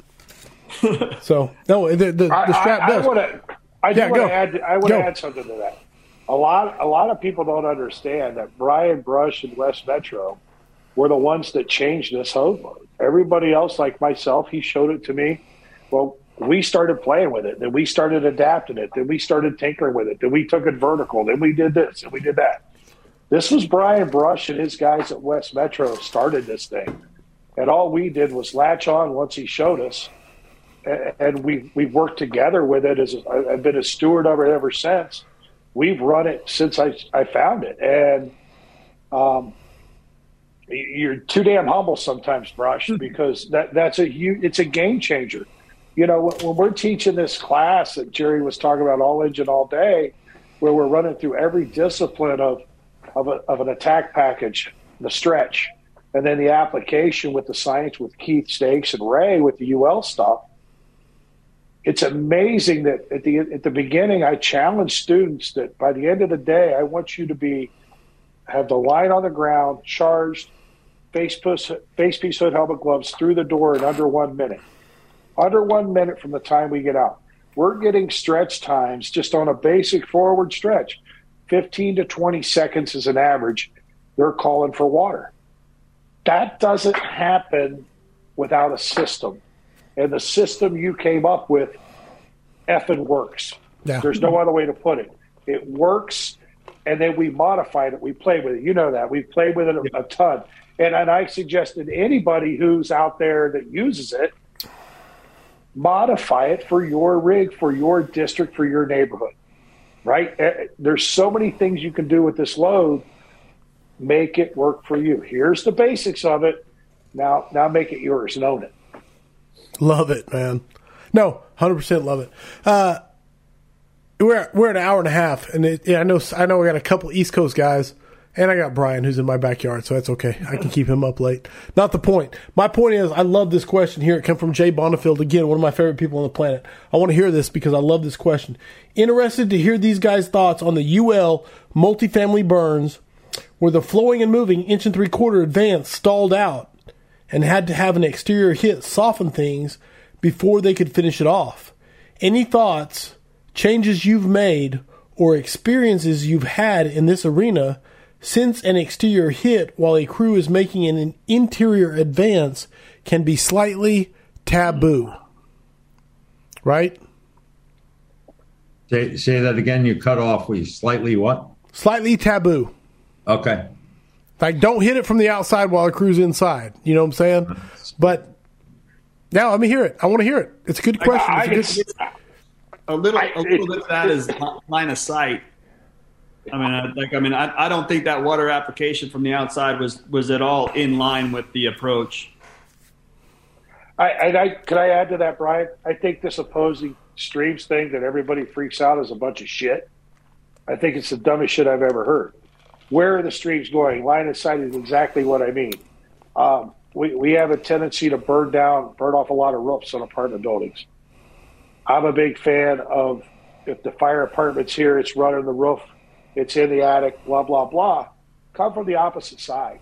Hooks and water go a long way using the reach of your stream and angle. Truck opens this up, first line holds it.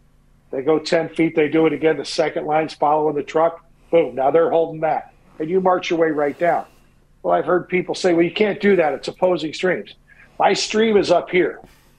Like, like that has absolutely zero to do with the stream that's on the main body of the original fire.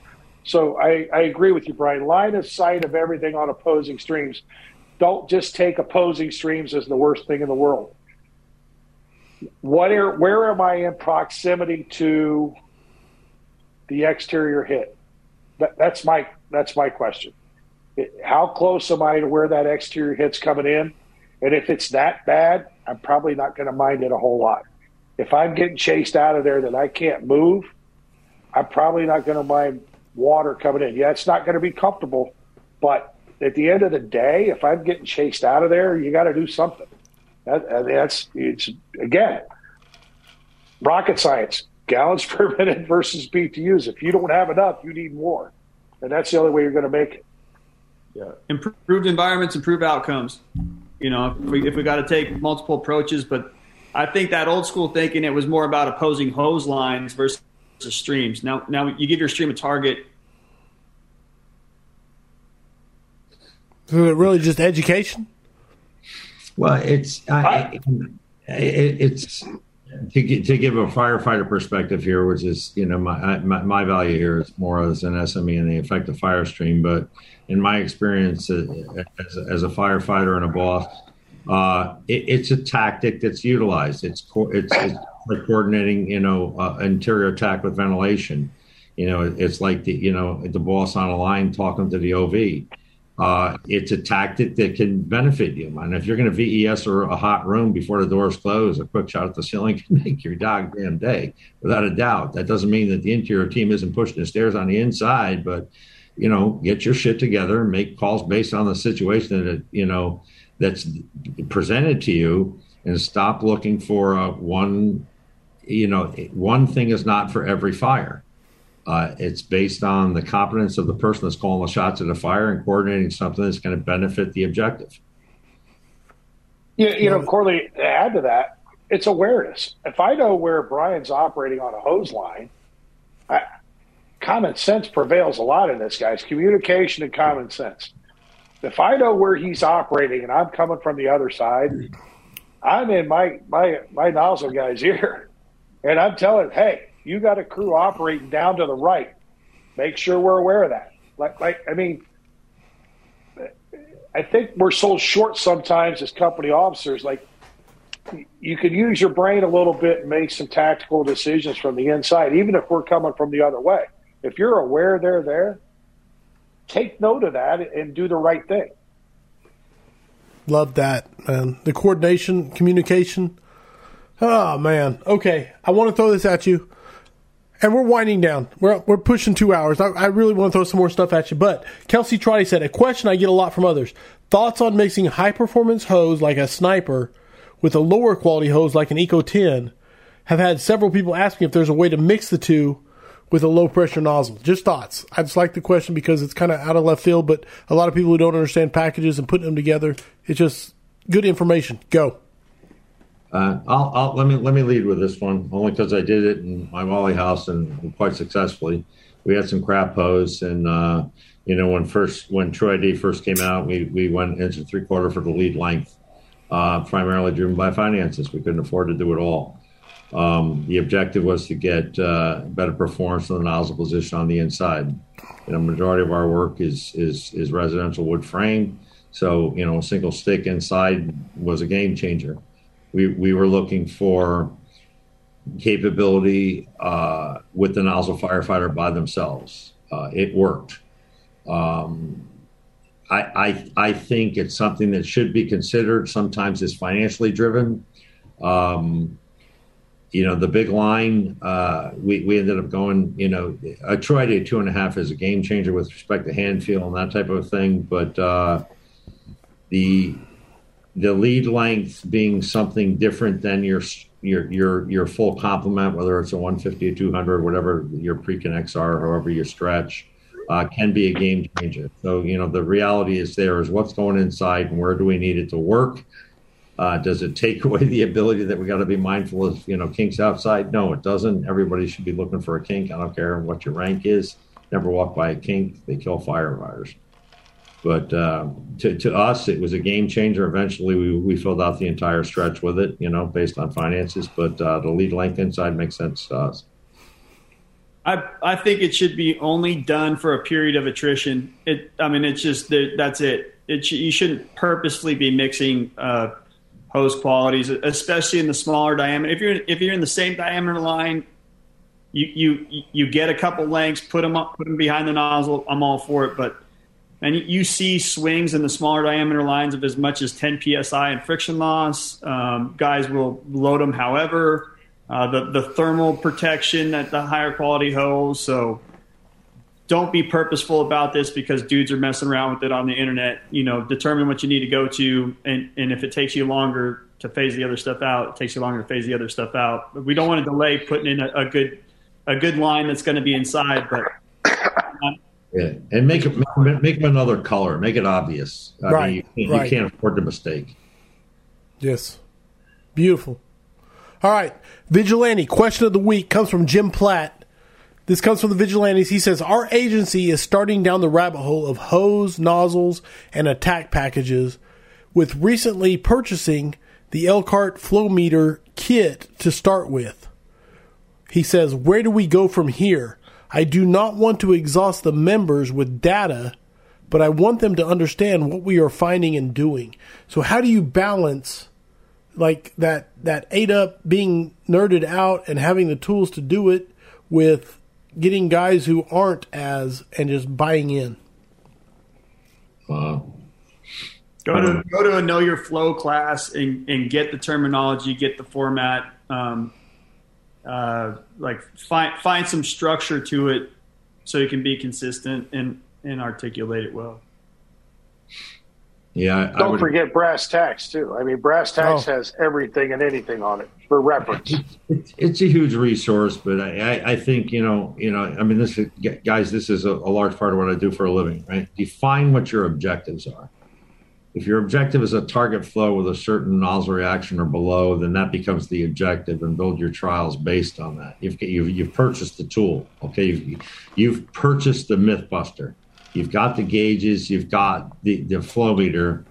That's that's not going to give you a solution. That's going to help you get to it um, what you're, you, you'll have the ability to quantify loss where it needs to be, uh, identify accuracy where it needs to be. Um, it's not the tool that's going to bring you to the conclusion. It's a piece of what's going to bring you to the conclusion. Uh, accuracy is is incredible, but you know, I, I mean, it's, I teach a class that's that's solely based on nothing of how to structure a committee for change and and, and objective and subjective input and benchmarks and such. So define what your objective is. Clearly differentiate the difference between objective and subjective input. Uh, one does not replace the other. The objective and the data points that you gain towards the objective need to be supported by subjective input. Be very careful how you structure your committee. In my experience, you want a good breadth. You want new hard chargers on their phone, constantly challenging. You definitely want a, a couple dialed in engine bosses. You definitely want some senior people. Uh, breadth in that committee is going to make sense when you start to present a case for change. Um, the PowerPoint package can be pretty, but you might want to choose the senior man uh, who's got some relationship with, you know, the higher ups to make the presentation based on his subjective support of it. So uh, it's much it's much more than you think. Um, be methodical, approach it correctly. Don't have it be slight. In my opinion, don't have to be slighted in one way or the other. Otherwise, not all senior, not all junior. If it's all junior, hard charging guys, and you present to the senior people, you're going to lose. Right. I love that. I love the I love the balance of it. All right, I'd like to ask people, and you guys get one each. I've never limited books because I love books, but I'm saying one each. One book that you think firefighters should be reading. It does not have to be a firefighter book. I don't care where it comes from. It could be a Agatha Christie mystery novel for all I care. I want to hear what books you think firefighters should be reading. I'll start with Jerry. Well, this is a tough one. It's uh, it's not a fire book. Um, I would suggest that people, and I'm speaking from the perspective of somebody who looks to create change or influence people and become a boss and, and, and have a personal plan to exceed themselves in the job. Uh, How to Win Friends and Influence People by Dale Carnegie. Uh, will teach you a lot about having discussions with people and the transfer of enthusiasm that's needed to bring people uh, to a common place of thinking. Um, and uh, so that that would be the book. Dude, it's one of my top five. One of my top five books of all time. I love that book. So uh, the other two have have quite a bit to live up to. Steve, I'll go to you next. Uh, not a fire book either. I think I threw all those out the last time I was on. but um, we were soldiers once and young. Mm. Uh, a Vietnam era book about the Ia Drang Valley, and it, it's um, Hal Moore. Uh, and, and, and if you want to talk about leadership and how Yes. he embraced the worst possible time and how he kept his folks together doing it, that is an incredible book. Um, it's not a hard read, but it is a read. Once you pick it up, you won't put it down. Yeah. It's an incredible story. Number one, that's true, but number two, it's it's true. He's got some true leadership nuggets in there. There, there you go. So you got boom, boom, and Brian. What do you got? Man, I I love to read and write and all that stuff. Um, and I could give you a million books, but the the book that made me love to read again was about 15 years ago when I was recommended to read Deep Survival. That one kicked it all off for me. So Gonzales, yeah. yeah, read that one, and then I just wanted to read uh, constantly after that. So that's that's a good good catalyst book for a, a lot of deep dives on a lot of different stuff. I love I, it. I'm so glad you asked that question because out of the entire panel, there was a single tactical book about the fire service. Let's understand that we're all just people. You We're know, a bunch of nerds. Yeah. Well, you know, We are that. my, no- my there's no- closing comment, because I know we're headed to a hard stop, is you know, especially on the instructional circuit, you get these people. I call it the celebrity chef syndrome. Sometimes you just get a little too much into who you think you really are. Bottom line is, you know, we're all, we're all just firefighters. Some of us excel in a certain area and have a subject matter expertise that we've challenged ourselves to be a resource for. Um, but really, when it comes down to it, other than the tactical application of things, what's our biggest single resource? It's our people, and if you don't know how to deal with people, you're you're going to fail, especially as a boss. I mean, and everybody on this thing right now is a boss or has been. Uh, you know, you've had good days and you've had bad days, have you not? Right on. Right on. Okay. I'm going to close this out strong. Normally, I do five questions for firefighters. Mega scraps, they don't really, you got three guys, five questions, and 15 questions. It turns into a long, drawn out thing as everybody. That's and another two hours. No, absolutely. So here's what I'm going to do. I'm going to say each person gets. You got three people here, so you only get to ask one person one question, and I'm gonna I'm gonna do it. I'm gonna just do it alphabetically. I don't even know what's that. That's a B. I'm going off first names J and S. So Brian, you could ask one of these other guys one question, and they got to Hell answer. it. no! Come on. And then then it's Jerry gets to ask one question, then Steve gets to ask. So it's a uh, I don't know. I've never done this before. It's it's completely spur of the moment. Brian Brush, you could ask one question as we close out Mega Scrap Charlie. Steve, what are you going to miss the most when you retire? Oh. Uh, I don't know. Probably the guys. I, I, I, have such good people. Um, they have absolutely bought in to everything I want to do. They love it. They they continue it, and and probably just you know working in the low income area, helping people helping people that, that need truly need help every day. And um, is there bullshit with that? Absolutely. But we really get to help people every day. And, and that, that I'll probably struggle the most with is not taking runs where you're truly helping people. I would say that's the most. I will say this. Hey, here's the other thing I didn't add. It needs to be a question where the uh, answer is completely their opinion, and the points are arbitrary, assigned by me. Max point, Steve Robertson. Thank you. uh, Jerry, your choice. Oh God, this is dangerous for me. Uh, I'm not going for Stevie because um, uh, Ken Brush spell Petaluma. What? Ken Brush spell Petaluma. Yes. department he works for. no, that was planted. Uh, this is a tough question for me. Um, I'm going to Brian. Uh, only because I admire you for uh, your your approach to being a resource to the fire service has evolved as your rank has gone up, and you and I have had countless late night Marlboro conversations about this. Um, I admire you for, for you being able to instruct and present within your personality. Uh, and that's very important to me. And someone who is a student of the psychology of instruction, uh, as I am, I know how important that is. Um, I guess my question would be when you do hit a point where you walk away, can you really walk away or is there an after? I, I what Steve said. No, man, I'm I'm uh, I'm hoping to be like an asteroid and just freaking go from bright and shiny to zero. it's scary. You're, I'm not kidding you right now, fellas. I got like three years left. It's scary. It, it's I- it's a legit thing that's in your head every day going to work.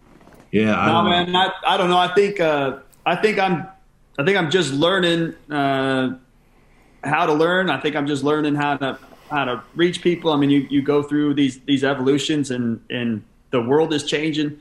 Uh, the students are changing. The information is changing. The environment's changing. So I mean, I, I I just I just hope that I'm like I said in it, doing it, speaking it. I mean, we saw Gustin.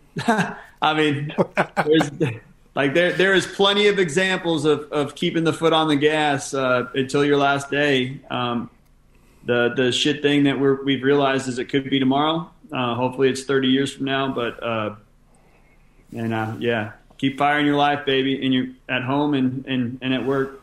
I'm not sure. I'm not sure I appreciate the question, Jerry, as far as this the the introspection involved. But max points 100 percent, and on the answer and the question. So final final question, Steve.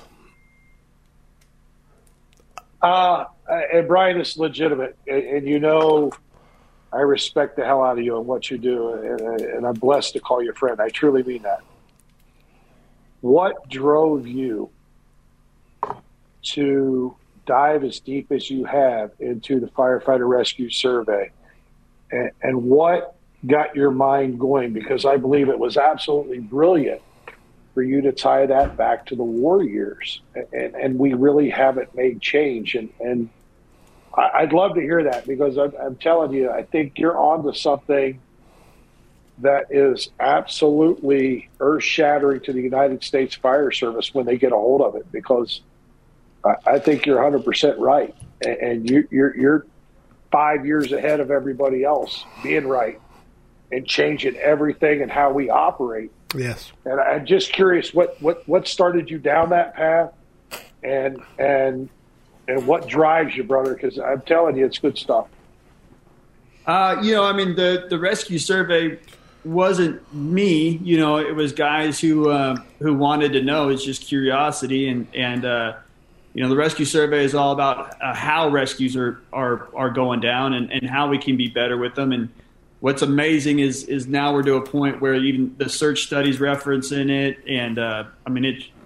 It is great information, and I I latched onto it. I got involved in it and, and started to think how impressive it was. But you know what stuck with me was well, well how how many are we doing? And uh, I think that's that's the absolute heartbreak. Is uh, we we can correlate safety. We can say that you know citizens are safer today because um, because we're going to fewer fires or whatever. But um, you can quantify saves, and I think that the the future of our existence and our staffing and everything is saying that um, you know there's a per- there's a perception that we make a difference every day in our communities, Um, but until we put it down on paper and start showing people, we we, we really can't uh, can't prove it. So um, I I hope that we can flip the narrative on on fewer fires, meaning meaning that everybody's safer. I hope that we can flip the narrative that uh, fewer fires means we don't need to pay attention to them.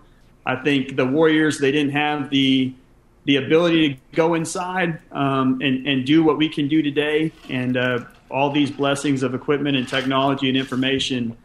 Um, I, I, think if we frame it right, we can really start putting it to work and, and making a difference. So, boom, and there it is, man. That's what I call max points for. I don't know what mega scrap the the mega scrap the guests ask each other questions, whatever you want to call it.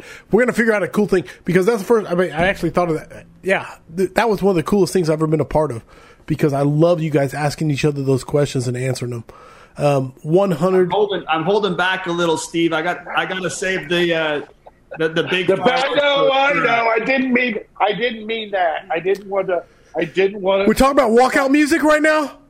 Uh, it was. No, it's gonna be FDIC, baby. Hell yeah! Keno, Hell yeah! Keno brush. Hell yeah! You know, Brian, Brian, Brian, Brian, keep Brian, be careful. You don't want to give it all up. There might be, or you know, you might be the first times two on fucking brass tacks, hard facts. Oh, excuse me, I just swore. I'm not allowed to do that. Were you? Hell yeah, Brian. Were you not the first? You know what? I, I think uh, I think the the connection's breaking up. Uh, yeah. yeah, I got static. I'm sorry, I didn't copy that. I was canceled. Sorry. We're, all right. Can't copy get officially 170 scraps in the books. I'll go real fast. Thank you, Jerry Herbst, Brian Brush, Steve Robertson. Unbelievable, man. Unbelievable. I would do this every week if they were this good. Uh, if the audience wants to get a hold of you, best way to do it, Jerry, go ahead. Uh, say that again. What was the question? Best way for the audience to get a hold of you, uh, oh, reach out to uh, any, any social media platform. You know, uh, uh, I, Facebook, I am Instagram. Um, I'm on them all. God forbid, worst thing, God, God, get on the Elkhart Brass website and find my, my email. reach out. You know, our our people are extremely approachable because that's the way we work. Um, I'll give you the only company plug I'll give you the entire night is we're all about interacting with our end user people. So reach out. You know, uh, we're there for you. If it's not going to be me as a resource, I will put you with the right person. Love it, Brian. People want to get a hold of you. How do they do it? Brian E. Brush at gmail.com. Right on. Oh, That's Eugene. Brian Eugene. Just so you know. Brian Eugene Brush. All right, Steve. Uh, stretching for success on Facebook or uh, CFD Robertson at gmail.com also CFD Robertson on Twitter. Uh, again, enjoy. I never, I never not enjoy talking to these guys. We we have a great time together, and we're all blessed to, to be able to travel the country and meet great people and and hang out and and and we try to fo- solve every problem in the United States Fire Service every time we're together. Really, the only the only disappointment I had in the whole mega scrap was the lack of mom jokes.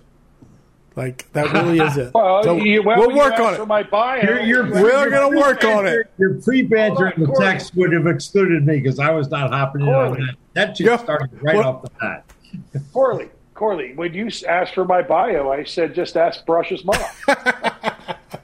Your mom don't scrap. That's what I'm talking about. Uh, there it is. Okay, so I'll, I'll wrap it up. The vigilantes are getting after it. If you want to be a part uh, the seventh forum is coming up.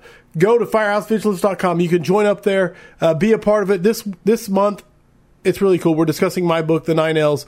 Uh, but it's a blast. If you want to be a part of it, go to firehousevigilance.com and sign up today. Get your invite to the Vigilantes.